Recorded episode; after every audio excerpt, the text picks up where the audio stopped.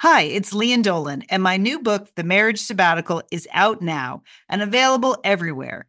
People magazine chose it as an April pick of the month, one of the best this week. A hopeful take on commitment, they said, and an innovative story about marriage. Mmm, sounds juicy. The Marriage Sabbatical, out now, available everywhere. Hi, this is Julie. This is Liz. This is Sheila. This is Monica. This is Lian. We are the Satellite Sisters. You are listening to Satellite Sisters to Go. You are listening to Satellite Sisters. It is Tuesday, August 11th, 2015. I'm Lian Dolan in Pasadena, California. I'm speaking with my sister Julie Dolan, who is back home in Dallas, Texas. Hey, Julie, how's everything in Texas? Uh, well, Lian, it's a little warm here, you know, but it's August. Um, happy to be on the line with you today. Very happy to be talking with you. Yeah, we took a couple of um, shows off. It wasn't even full weeks, really. Right. It was some random shows.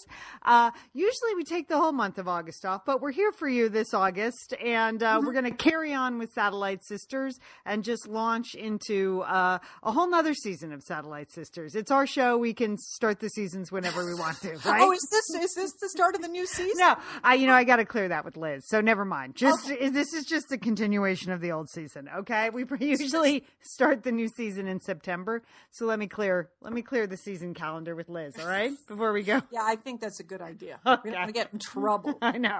Um, all right. We have uh, some perfect August news stories for you today. I was on a college tour. Going to tell you about that. Oh, uh, good, good. Julie, you have a new segment you're going to introduce, so we'll, we can't wait to hear about that. Uh huh. Um, we have a couple of election uh, reports that we're going to get behind a couple of people. Uh, throw our throw our support behind some candidates. Um, a good essay from the New York Times called "Too Old for This." We're going to talk about that. The color of the season, according to our girl Bobbi Brown. Julie has picks and pans, and then of course. Uh, the season finale of Poldark, we have a double episode of Pole Dark and Handsome. Uh, that was a long episode, was it not? It was a journey, Lian.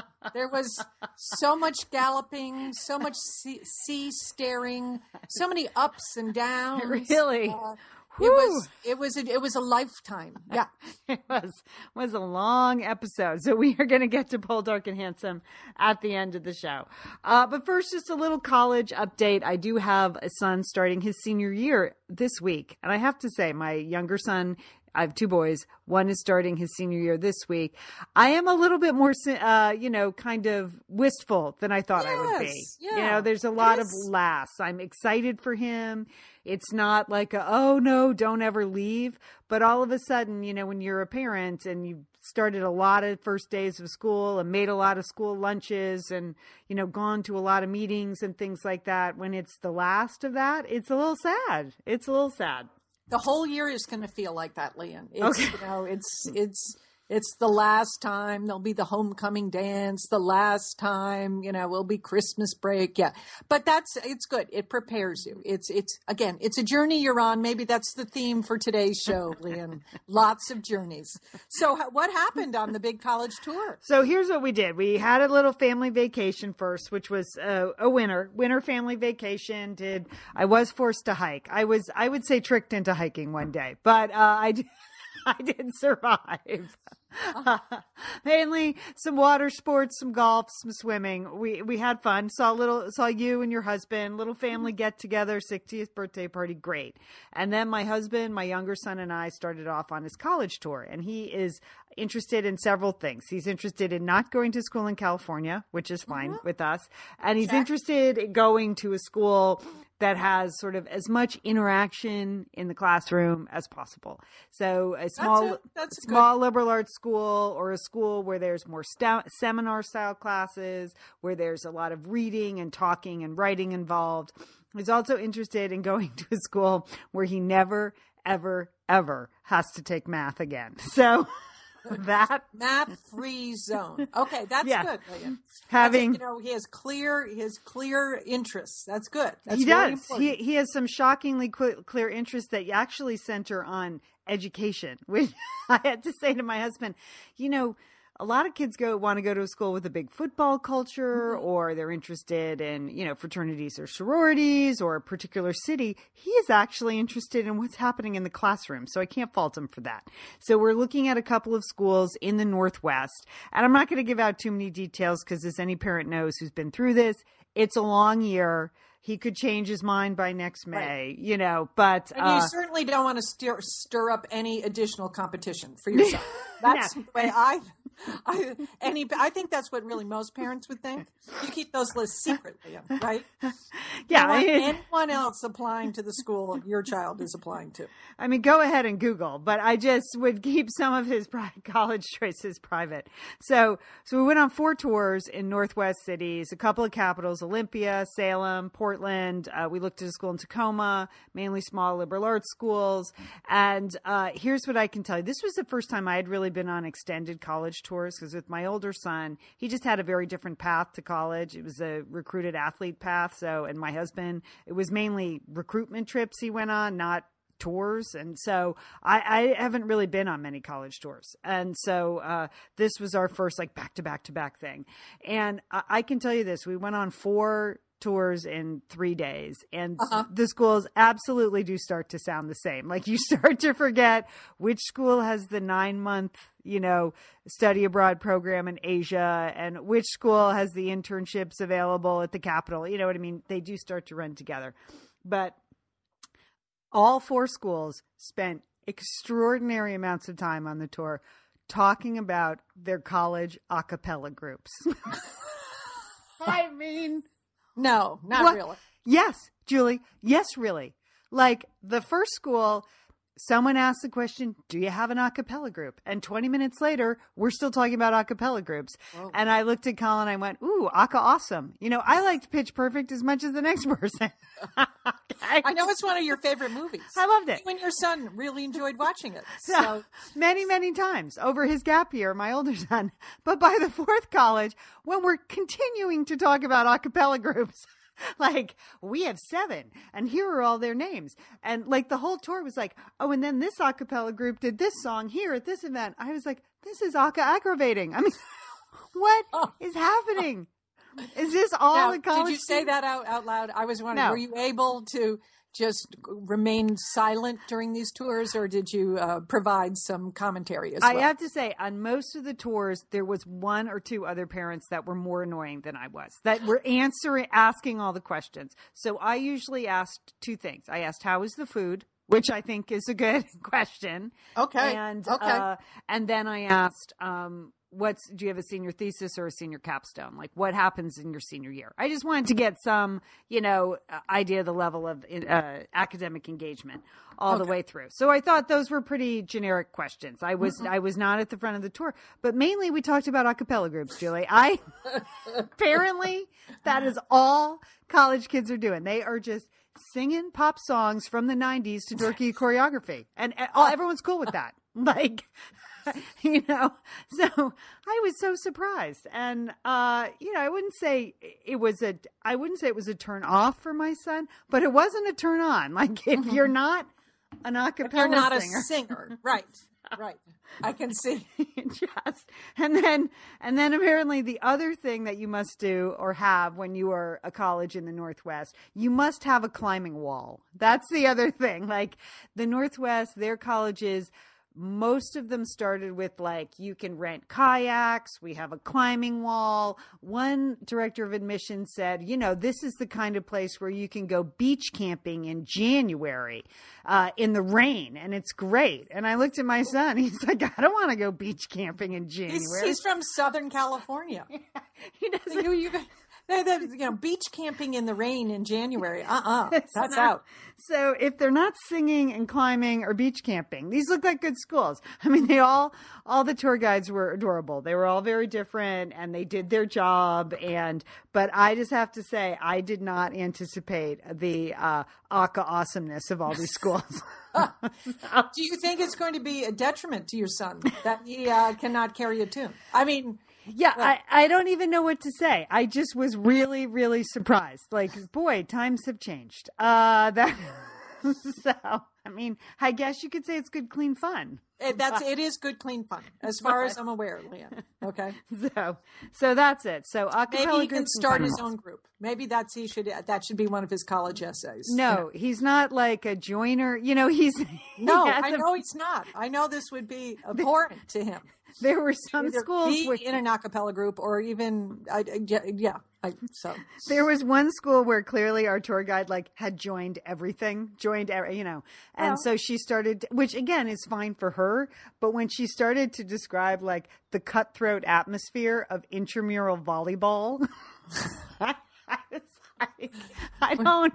You should stop now because you've just lost him between the beach camping, the acapella, and the cutthroat intramural volleyball. I think he's out. I don't think this is his type of school. So, but he did find a couple schools that he really enjoyed. So that's Lian, good. big success. Yes. I mean that's the key. Like that they come back, they're fired up about a couple of places. It provides a target for them.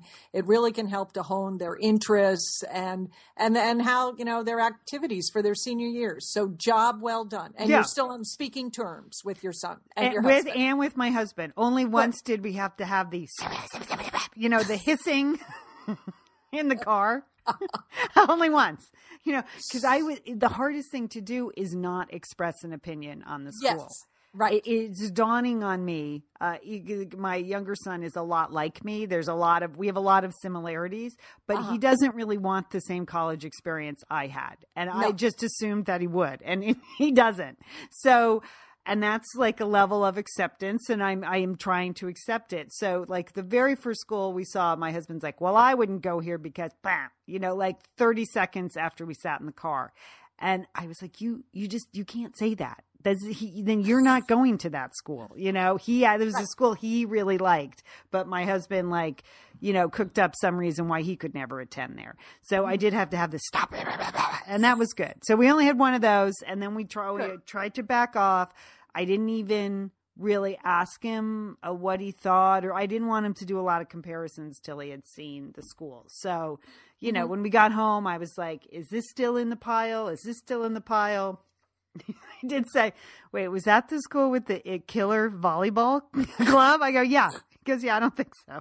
So I mean, if they only knew. I mean, that would make sort of the dean of admissions probably cringe that that your son eliminated that school because somebody mentioned, you know, killer intramural volleyball. You know, Well, So- I did. The worst moment was one tour guide. I we were just killing time. We were waiting for a couple of other kids. So I asked about the weather, and you know, as anyone in the Northwest knows, it rains. Like they all. I mean, they all. It all rains from November till the middle of April, and that's not a joke. That's when it rains. Starts raining in November and continues to rain at all of these schools. And we happen to be there on beautiful sunny days. So I know that I know that that's not the case, and he knows it's not the case. And so I did uh, just toss out a, like a softball about the weather at this particular school compared to other schools in the Northwest. Is there more sunshine, less?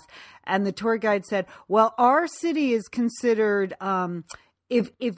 Oregon is a toilet bowl. We're at the bottom of the toilet toilet bowl. okay. I was like, "Oh God, that I don't think they covered that No. analogy in um, the tour guide training sessions.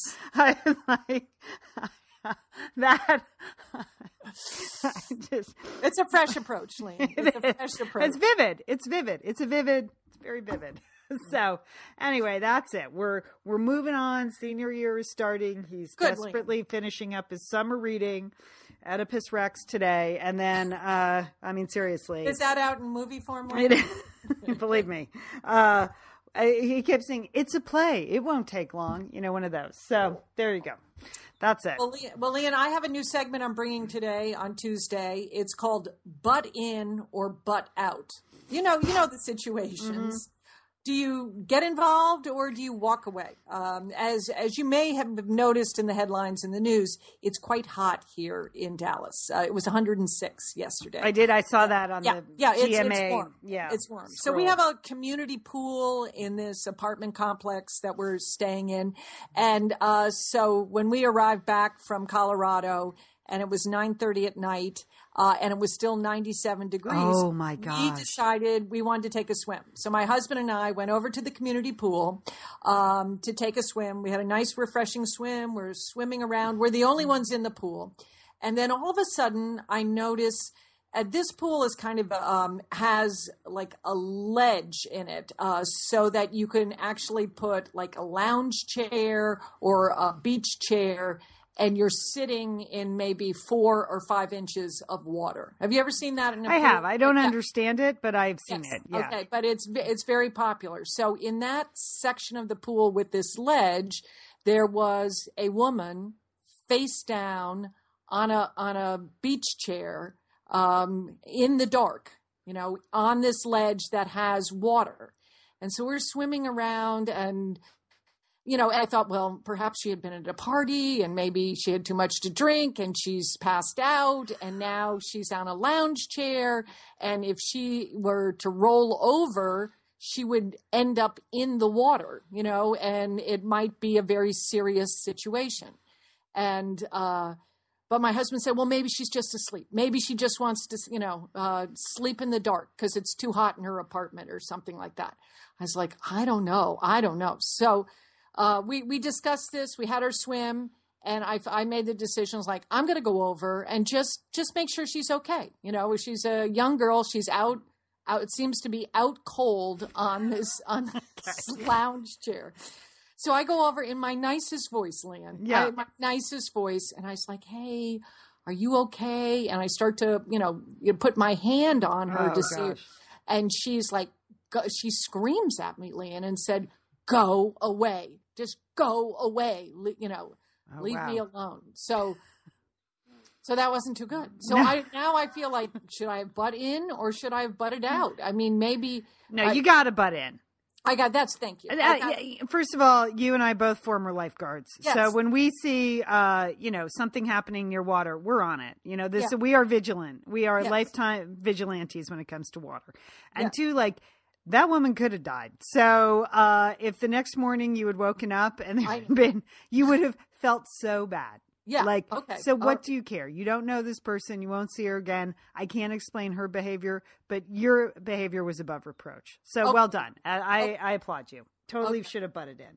That's Okay. a that's a weird, dangerous, yeah, unusual that's what I thought. I mean, Yeah. I just thought maybe she was really in distress. Yeah. But she could have said, you know, she could have said it nicely, Lian. That's what I thought. Okay. Yeah. Well, okay. That you know that I can't control, but you did the right thing. Butt in. That's a butt in situation. Okay, that's a butt in. All Yeah, right. yeah, Thank you. That's a butt in situation.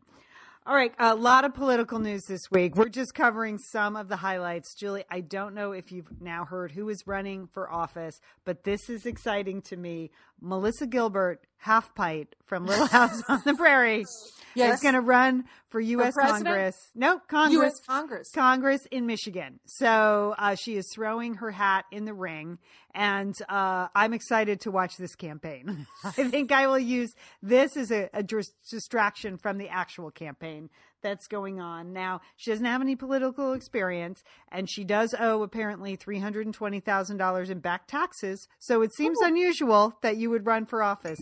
But she was the president of the Screen Actors Guild for two Right. terms, so she does have you know that kind Some of leadership, Yeah. experience. Uh, Yeah. And when you say she threw her hat in the ring, was that a gingham hat? That, Gingham uh, hat. It was a gingham hat. And uh, you know, we should we should clarify. You've read every Little House on the Prairie book. You've seen every you know episode of the television show. Uh, um, many of the tablescapes in your house are based on Little the Little House. House, Yeah. Little House on the Prairie. And I right? know I'm not the only one in the Satellite Sisterhood who feels strongly about the Little House franchise in Yes. all of its forms. So, and I know we have a lot of Satellite Sisterhoods who may live in the 8th District in Michigan. So just give me an update. If anything's happening that we need to know about on the half pint campaign trail, I'm I'm open to that. I'm open to Have that. you you have to visit her Facebook page and really get on it, Lian. I think that she could use all the support. That seems a little like a sticky situation explaining the back taxes, but there might be a very logical reason for that. So So she uh, had a weird. Remember, she was married to Bruce Boxleitner. That's Oh. super. And then she divorced. They divorced, and now she's married to Timothy Busfield from thirtysomething. I know I didn't know all this, Lian. Oh, you're Yeah. tracking her, so that's good. I'm just saying, and she's running as a Democrat in a highly Republican uh, district. So you know, she could be an interest, could be a, a really interesting race. Okay. And I think you know the slogan "What would Pa Ingalls do?" is something people would respond to. I think that's I that's I'm just going to. I can see it on a bumper sticker land. Yes. No doubt. No doubt. Well, as long as we are like getting behind political candidates, this one's a little different. This is coming out of the country of Romania.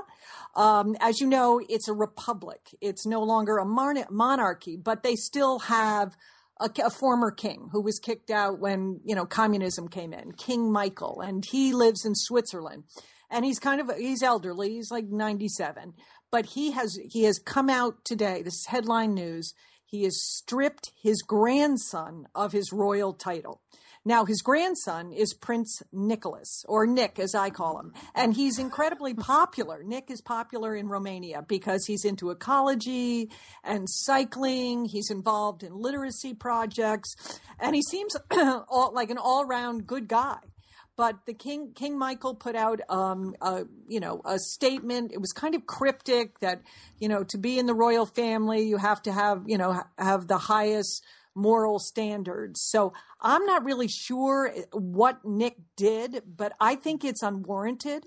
And I think it's probably one of his jealous relatives that's trying to edge him out of this. And if you would like to help to reinstate Prince Nick to, uh, to his former royal status, you can go to his Facebook page already. 23,000 people have liked Prince Nick and they're hoping to get him get him back because now the next in line is his sister Karina.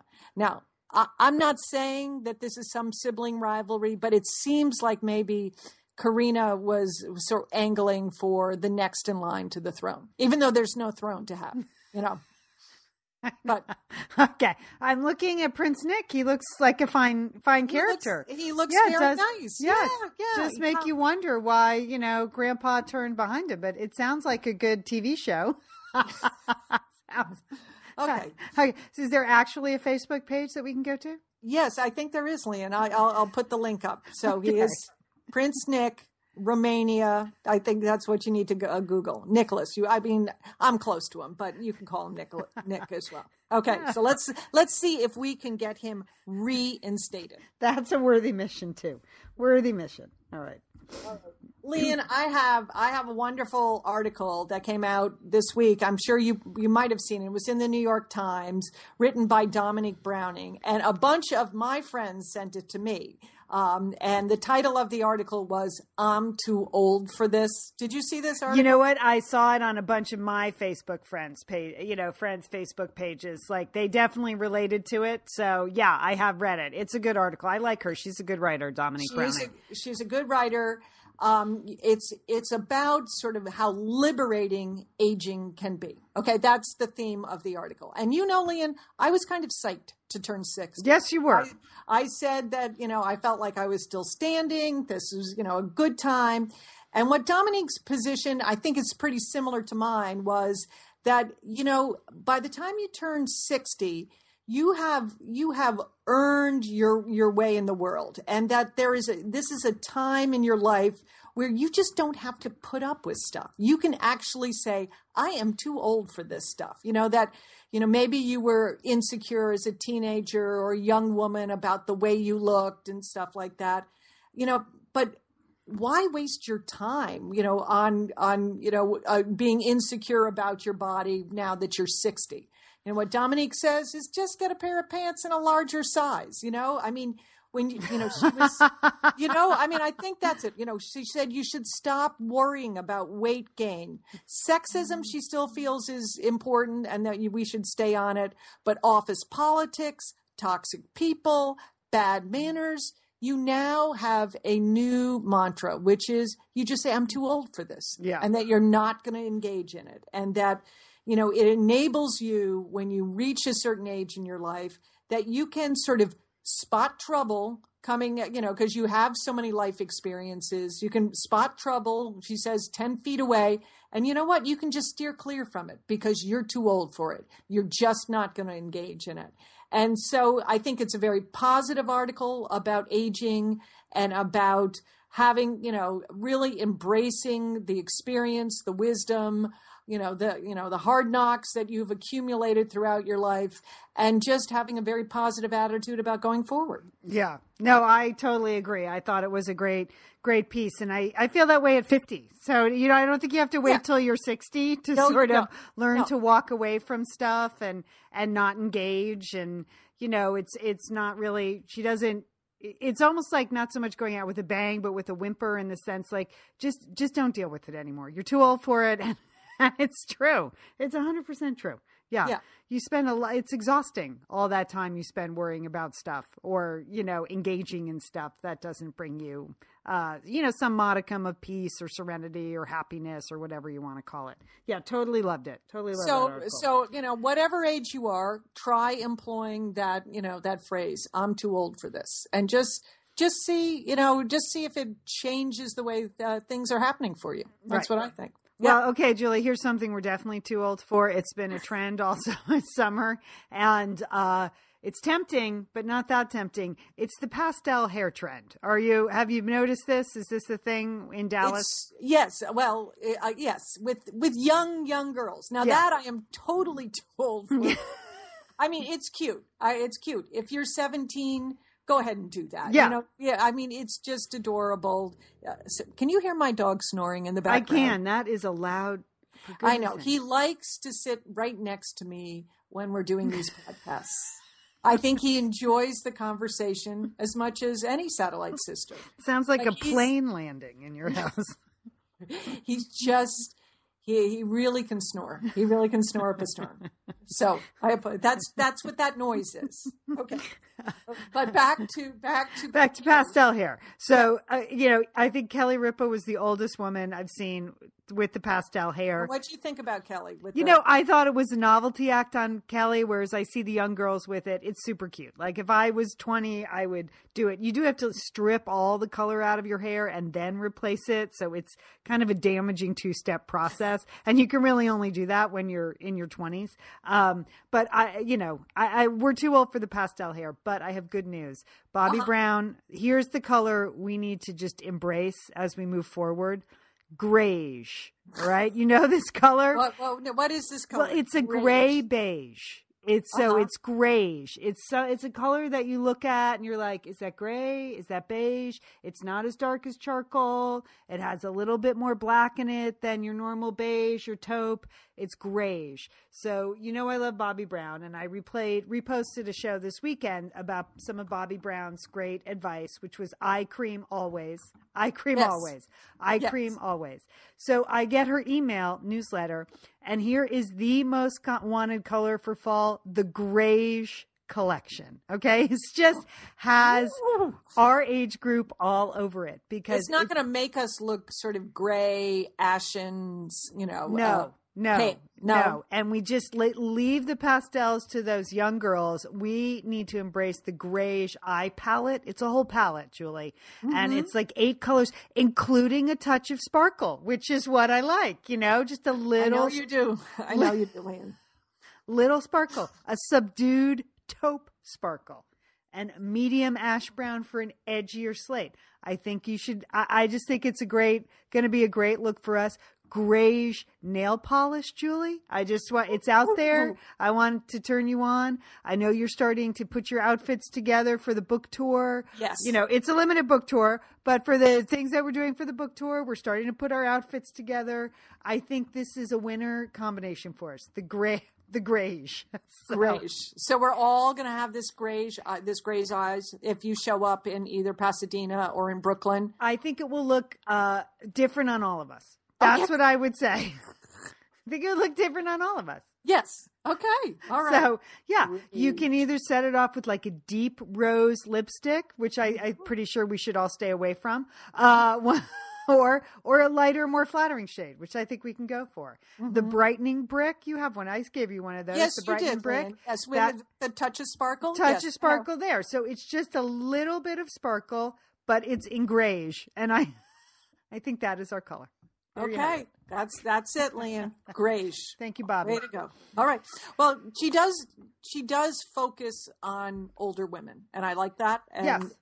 If she thinks we should be wearing greige, uh, that's fine. Yes. I just have to learn how to apply eyeshadow. That's my problem, Lian. That's true. Yeah, that's true. Maybe just stick with the nail polish then. Okay, okay, okay, Lian. Yeah. okay, whatever you say, whatever you say. Lian, I wanted to bring you because it's Tuesday, and I wanted to bring you some picks and pans. Okay, uh, and why don't I start with a nice pick for the month of August? You know, uh, some of you are still on vacation. You're planning to go on vacation. Things are still slow. It- you know, it's not. It hasn't totally geared up for the fall. And a very nice book that I just finished is Annie Barrows' book, uh, new book called "The Truth According to Us."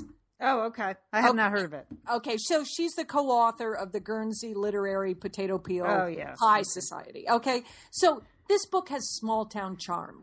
It's sort of slow. It's comfortable. It's got a nice, inquisitive young girl at the center of it. It's got a beautiful stranger, and there's all kinds of sort of.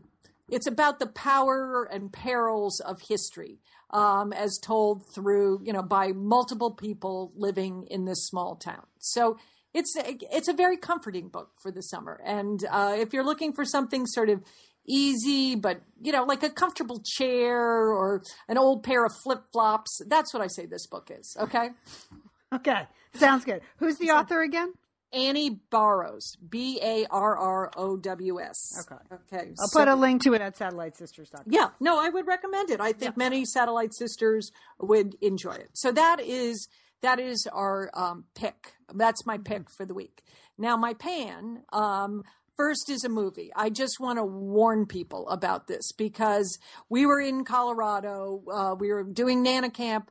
But we also visited with my husband's father, uh, my father-in-law, who is who is in hospice, who's you know, and so we had had a very good visit with him, but it had been a long and trying day, and we were staying at a, at a Holiday Inn Express. We went back to the uh, you know hotel. It was late. We were tired, and my and, and I said, well, why don't we just watch a movie to kind of just wind down? And my husband said, okay, here's a good one. It's called John Wick with Keanu Reeves and William Dafoe. So it's it's in rotation on you know uh, on TVs all across the country. And what you need to know about this movie, because I, I was like, well, what what is it a detective movie? You know, my husband usually picks act action movies. Yeah. He said, oh yeah, it's a kind of an action movie, but it isn't violent. Lian, I they Keanu Reeves shot 51 people in two minutes in one scene that I saw. Okay. This is the worst movie I have ever seen. First of all, Keanu Reeves, if he could act, I think he's lost his ability to act. He's also adopted the no poo um, uh, shampooing uh, process for this movie. He had the greasiest hair that was just hanging down in his face, and he was just shooting people uh, for like an hour and a half. That's all he did. I don't even know how they can make movies like this. Like, I don't know how you could write a script. Like, okay, in this scene, when he goes into a nightclub, we'll have him kill 51 people. You know, I mean, it's just, it's just awful. Okay. So I just want to warn you to stay away from the movie John Wick. And apparently there's a sequel to this because, because I don't know why. I don't know how this can get made. So, You know why? Because it was a video game, I think. oh, really? Or it's it became a video game and Yeah. then, you know, those are the type of movies that do very well overseas. Because it has no dialogue and it's No just dialogue, super just- violent. And so even if it makes nothing here, but it does very well overseas, then that's what happens. So there you go. That's yeah, that's that's why it's being yeah.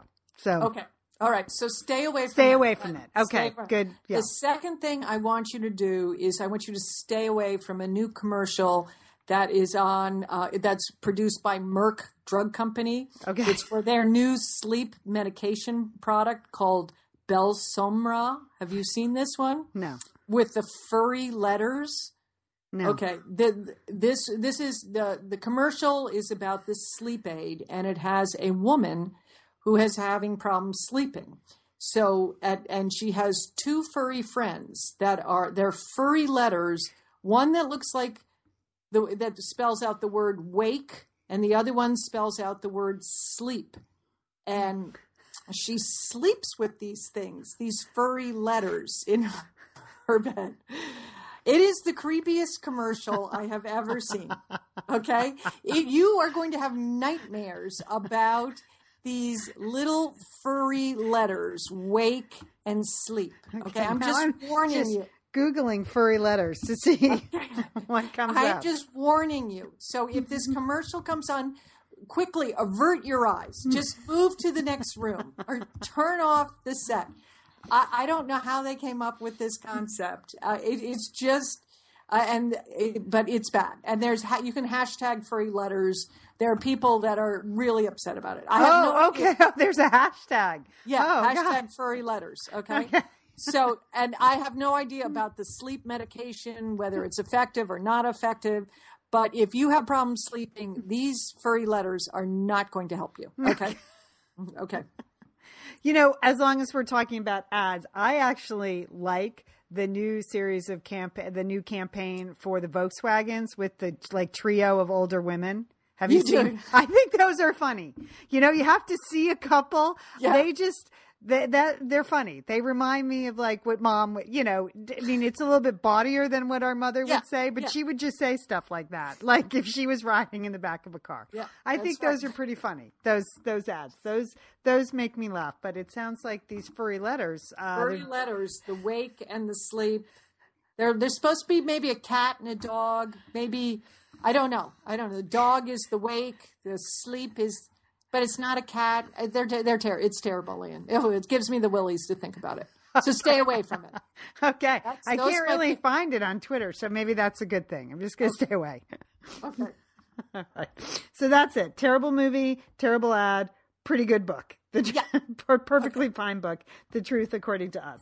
All right, we are the Satellite Sisters. We are going to take a break and come back. You know, it was a double episode of Poldark this week, the season finale. It's actually two weeks ago.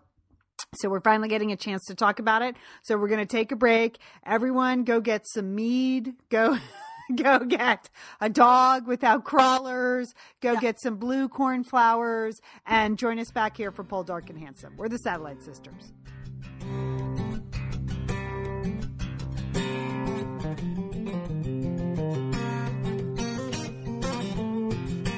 We are the Satellite Sisters. I'm Lian Dolan in Pasadena, California, here with my sister Julie Dolan in Dallas, Texas. We are a little late getting to this, but we finally did. We're back from vacation, and it's time for us to talk about the season finale of Poldark on Masterpiece. This is our weekly recap Pol Dark and Handsome. And Julie, we had a double episode this week uh, to handle, and it was a long double episode, wasn't it? Yes, it was. It was very long. So many highs, so many lows, ups and downs. There was lots and lots of galloping and a lot of sea staring as well, Lian. So it was a very full episode. Now, I did before the episode, Julie, I got an email from Viking Cruises.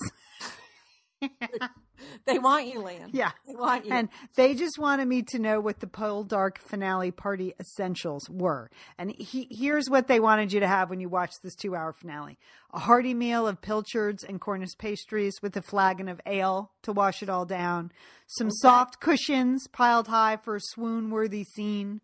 Uh, your fresh picked cornflowers, your canine companion at your feet. Get yourself some windswept locks, okay? okay. a bucket of oats for your loyal steed, and a vintage blue silk dress. No touching. Okay, that that's what that's what the good people at uh, the Viking Cruise Line suggested. Very cute, Lian. Very cute. I know they're they're sponsors of this show. It seems like people are signing up for those Viking cruises. You not catch me dead on one of those boats. Really? No, I don't want to do that. looks I don't want to be on a boat. Yeah. Okay. All right. Well, I have to give a shout out to a couple of couple of characters in uh, the two hour finale. First of all, that horse must be exhausted because I What? mean there was so much galloping across the moors with one people, with two people, with sick people, with sad people. There was just a lot of galloping this week. Yes, there was, Lian. Lots. All right. I want to give a shout out and then a not so shout out to Mr. Drunk, who I feel like has become the Mosby of this show. Like, Yes. really less is more. Okay. With Mr. Drunk, I felt like he got a little too much airtime this week. Yeah, I know. He was up. He was upright. He was talking. He was voicing opinions. We were supposed to care when he got ejected from the house. I, I, I think none of that uh, was helpful. Yeah. I, I, I like him like just crashed out in front of the hearth. Yeah. Good. Yeah. less less less Mr. Drunk in season 2. But I would say this, more on Agatha. I enjoyed like her her screen time, the the crazy old aunt, the crazy and crabby 93-year-old. Yeah. She had some excellent moments. I would like to see more of her going oh, forward. Okay. All right, all right. I think that can be expanded. Yeah. So she may she may be on. She she's she managed to survive the putrid throat, which we're going to be talking about. Yes, she did. All right. So it opens. We have it's it's really two episodes that they just show back to back. So it's it's not really one continuous episode. So in the first hour of the two hour season finale, we basically get the storyline of uh, Karen, the actress, who finally has her way with the doctor. She's been chasing him, and that results in her husband um, Mark, uh, g- you know, getting very angry and then somehow um, killing her, basically. Breaking her neck in a very dark scene that was hard to see. We also have the introduction of the putrid throat. We get some foreshadowing that that is going to be uh, a plague that visits Cornwall and that is going to take down many locals. And uh, and then we get um, more about the intrigue behind the scenes of the copper uh, mill, right? That's that that is that's the least interesting storyline. It is, you and think? it just I mean, yeah, I you agree. know, it's it's just guys sitting, sitting around, and I like how they drink at the auctions. That is that's kind of interesting. Even the judge is like having a little glass of claret there. So, uh, but it's not really. It doesn't really do anything for me. No, I mean, it, yeah, it, it it doesn't. Not a lot of action happens. It's the same story. It seems like over and over again. Uh-huh. Like the bad banker keeps clamping down on the people who want to start the new mill, and we keep seeing that like over the course of six episodes in various forms. But we do have the big mystery of where's Verity, and as we know, Verity has uh, left with her creepy sea captain. I mean, I want to feel good. You know, you should feel good for Verity that she finally escapes. I mean, that, you know, that she's going to be with the love of her life, but you can't be the least bit happy about that situation because you just, you know, you feel like it's doomed. You know that she's making a terrible mistake. You don't know how it's going to play out. Will the sea captain attempt to murder her? You know, but he's got the bad hair. He's, you know, he's creepy. Uh, and, you know, he's just, it's you you couldn't feel good about it at all there's No. there was no sense like oh finally their love is consummated uh they're able to be together this you know the passion between these two individuals It Yeah, was not. It's not Sybil and Tom on No, on Downton. Abbey. It's it's instead there was a. They looked like they were having like the worst and most boring dinner ever. like really, that's how you want to spend the rest of your life? I think Aunt Agatha is a better dinner partner than this guy. And then there was that bizarre slow motion scene where she was literally walking the plank onto the boat. I don't know I was like, oh, and then the and then the word the least sexy kiss of all time. Like that was not swoon worthy. yeah So, but first we have Karen the actress working her magic on the good doctor, and somehow Mark kills her. Uh, really, it takes I don't know. He just twists her neck, right? I guess that's yeah it. he's a I- big strong guy you know it was they were i think they're portraying it as an accidental death uh you know and uh I, I mean he feels mark feels very badly about this he's crushed He He's does feel badly. But Yeah. somehow then Poldark feels the need to get all worked up about this and see that Mark escapes in his boat and he's going to set him up with the oars and a couple of days worth of food and he wants him to, you know, leave the country and never come back so he's not prosecuted for this accidental death. And that of course attracts the redcoats. The redcoats mm-hmm. show up again. Uh, I don't mean to sound stupid, but I didn't know there were redcoats like in England. I thought they just sent the redcoats to other countries like America and Scotland. So I, I was surprised. so it's a good thing you're watching Pol Dark and Handsome. Yeah.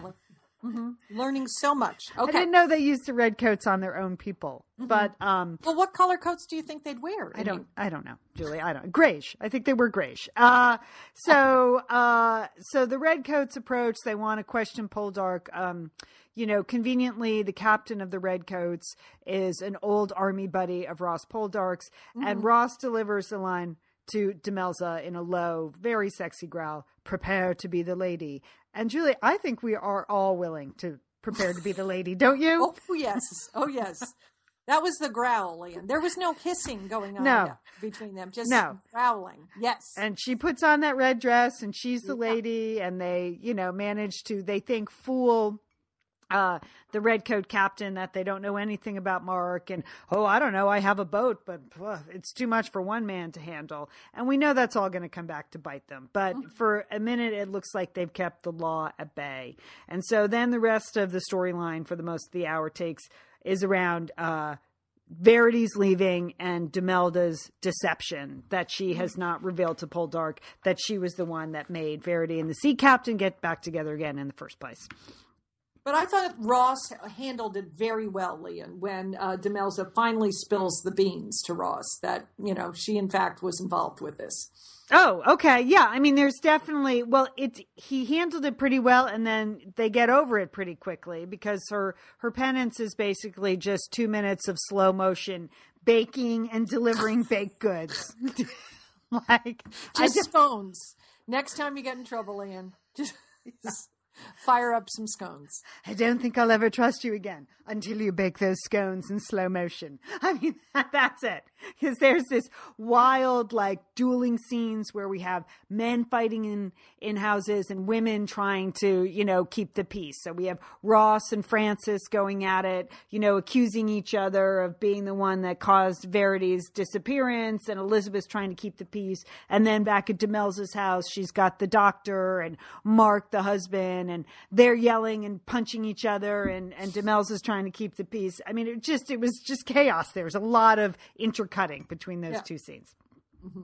And was it me or did Mark and all his friends look like um uh, like Smee and the rest of the gang from Peter Pan? Like they're just weird pirate yeah. theme. Captain Hook was he there too in the boat? I don't, I don't know. know. I mean, every it was just Whew. Okay. All right. so uh, Mark manages to get away. He does take Ross's boat, and then mm-hmm. Ross and the Redcoat uh, have it out. The Redcoat captain. I, I, for some reason, the dialogue in that scene was like fake, bogus 18th century language. Did you notice that? It's like yeah. they. It's like I didn't really care. Okay, you know, just move on. I, I was I was a little impatient with that scene. Later, yeah, so. and of course, but there was the big like foreshadowing. Don't at some point, Ross, the law is gonna catch up to you. Right. Okay. And uh let me okay, then we go we've got Verity walking the plank, the creepy kiss. Yeah. You know, Demelza reveals that she has uh, uh, she's been the you know source of the you know Verity and Captain uh, Tryst, and then we have the slow motion bread baking. So. I have to say though, my favorite scene in that particular part of the episode was Aunt Agatha when she's yeah. eating and she's just saying, "When will Verity be home?" just, I have the appetite of a twenty-year-old girl, and that's that's when we see things are not going well for Elizabeth Francis. And what's the baby's name? John Paul. I, I called Little Lord Fauntleroy. It's his name, as far as I could tell. Jimmy Joseph. So, I don't yeah, know. I don't know. Like, Robert Patrick. It's many, several names put yeah, together. Yeah. Francis Patrick Lord Fauntleroy, little boy Fauntleroy.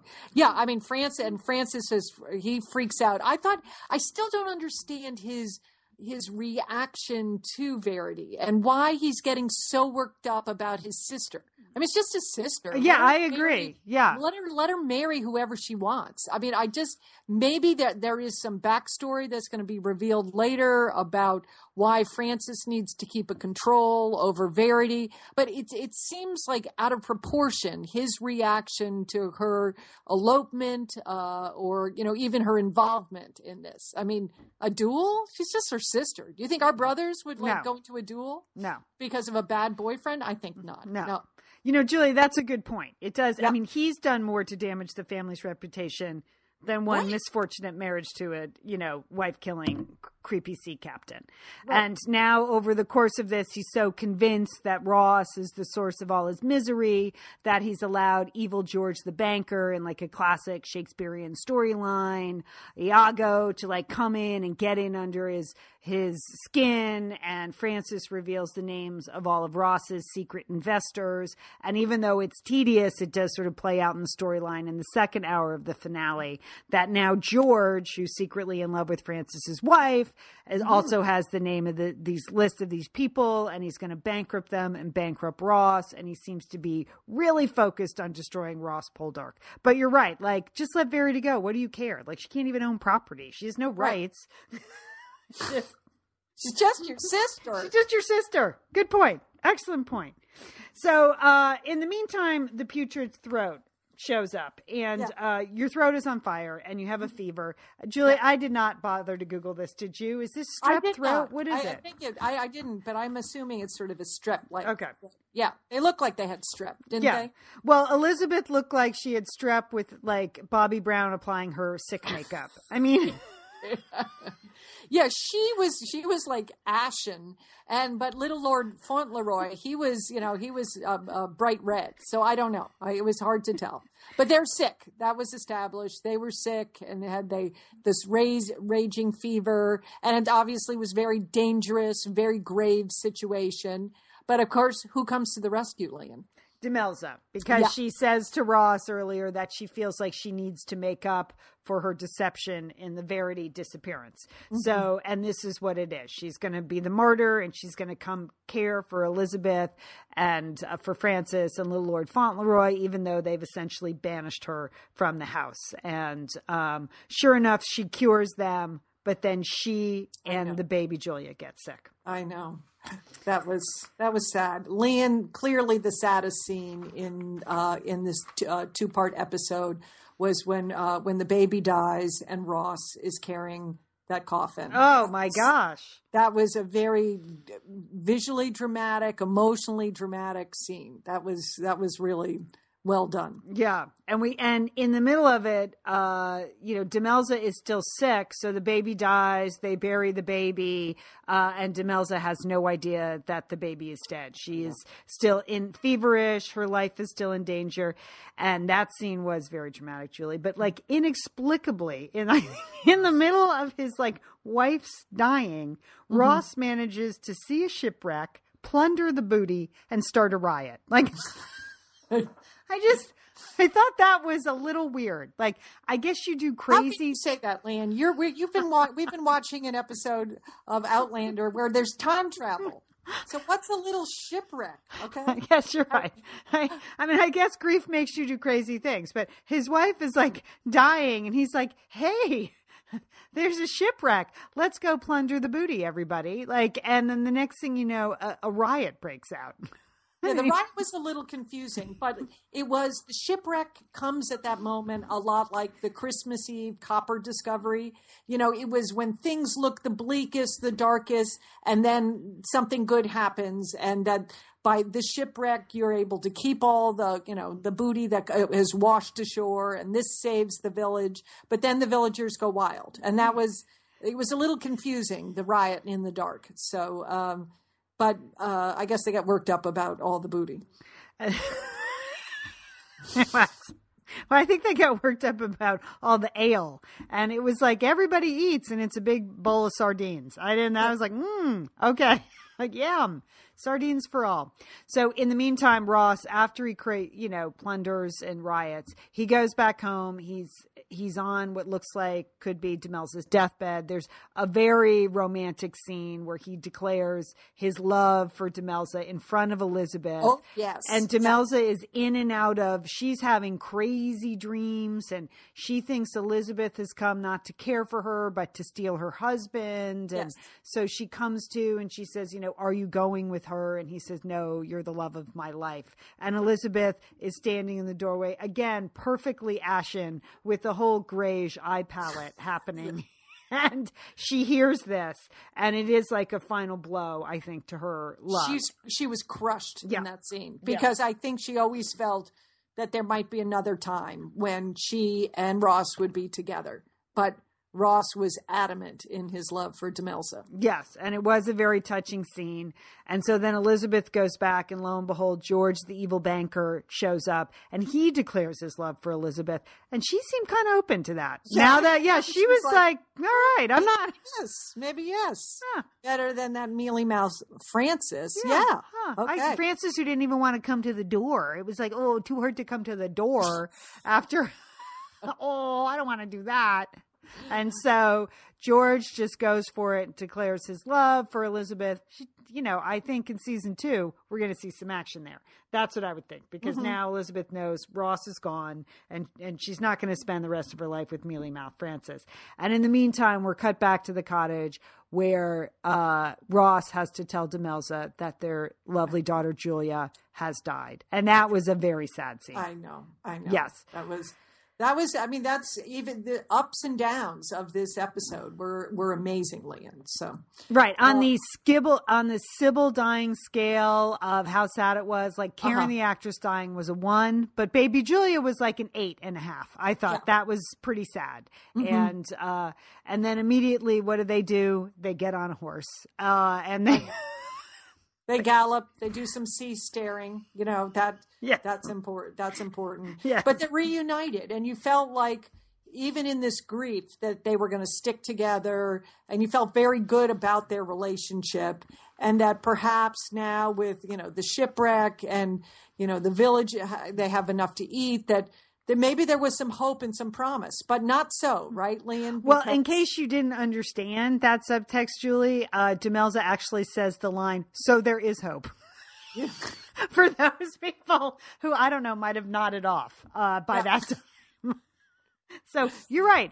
There was hope, Julie, because they said it. Uh, and and then what happens? Then the red coats show up again. Who knew? And they take Ross to jail because now he's being, you know, arrested and jailed for plundering and looting and pillaging and murder somehow. He's being blamed for uh, the murder of cousin Matthew. And the curtain comes to a close on just Demelza, the hair, and the wind, yes and the sea. I, I know and it's just going to mean season two so many scenes in a dark damp know. prison I know, like I- freaking Downton Abbey. Why do they do that? no more prison scenes Just, it's like Mr. Bates. We didn't care. well of course we care about ross We care about Ross. now, now he's going to get all dirty I know. now it's going to be dark oh He won't be able to wear that charcoal gray velvet jacket. I mean, the linen there'll shirts. no scything no there's going to be none of that Oh, so I know. So that that ends uh, season one of Poldark. All in all, very satisfying. But you're right. Yes, couldn't I, I they- totally enjoyed Yes. this. If you have not had a time had time to watch it, uh, just did make some time. It's a very enjoyable series, and uh, I am looking forward to the second season. Yeah, I don't know. I assume it's coming back like a year from now. So, uh, like Downton Abbey, that there would be a, a big gap in the window. But I know it's on PBS.org. You can watch it online, not indefinitely though. So you have to kind of get on it. If you have missed it, uh, get on it soon because the episodes will start to disappear.